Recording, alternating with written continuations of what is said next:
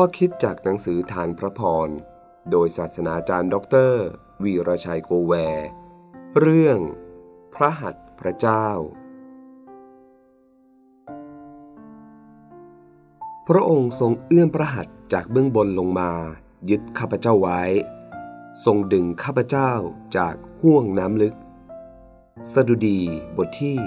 18 ข้อ 16 พระองค์ทรงช่วยข้าพเจ้าให้พ้นจากศัตรูผู้ทรงอำนาจ จากปฏิปักษ์ผู้แข็งแกร่งกว่าข้าพเจ้า สดุดีบทที่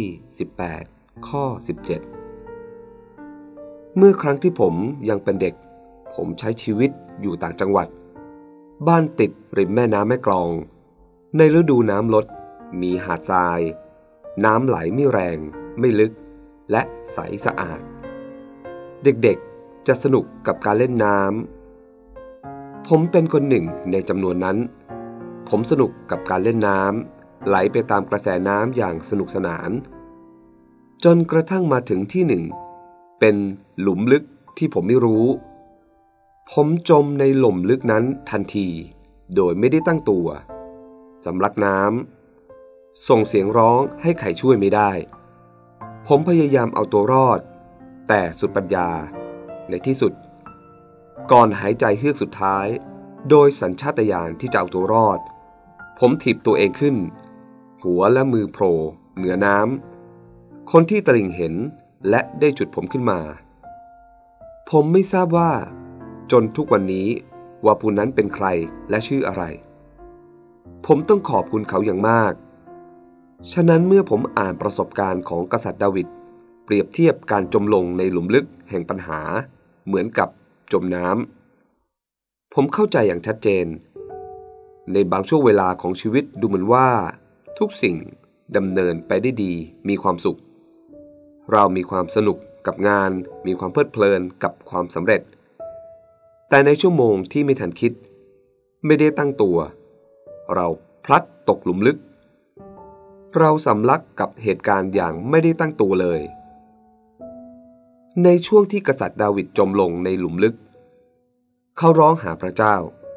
เขาชูมือของเขา สู่พระเจ้า และพระเจ้าได้ฉุดเขาจากห่วงน้ำลึก ผมเองก็เช่นกัน ขณะผมกำลังมีความสุขกับการรับใช้พระเจ้าในบ้านปลายของชีวิต แต่ทันทีทันใดผมถูกผลักให้ตกลงในหลุมลึกแห่งความกลัว เมื่อผมทราบว่าผลตรวจร่างกาย ว่าผมเป็นมะเร็ง ร้าย ขั้นอันตราย ผมสำลักข่าวร้ายอย่างไม่ได้ตั้งตัว แต่ในยามนั้นเมื่อผมหมดแรง เหลือแรงเดียวที่จะทำได้คือ ร้องหาความเมตตาจากพระเจ้า ขอบพระคุณพระเจ้า พระหัตถ์เดียวกันที่ฉุดดาวิดฉุดเปโตรจากการจมน้ำได้ฉุดผมขึ้นจากหล่มห่วงน้ำลึกแห่งชีวิตด้วยเช่นกัน พี่น้องที่รัก ไม่ว่าปัญหาชีวิตจะลึกเท่าไหร่ก็ตาม พระหัตถ์ของพระองค์ไม่สั้นที่จะช่วยท่านได้ วันนี้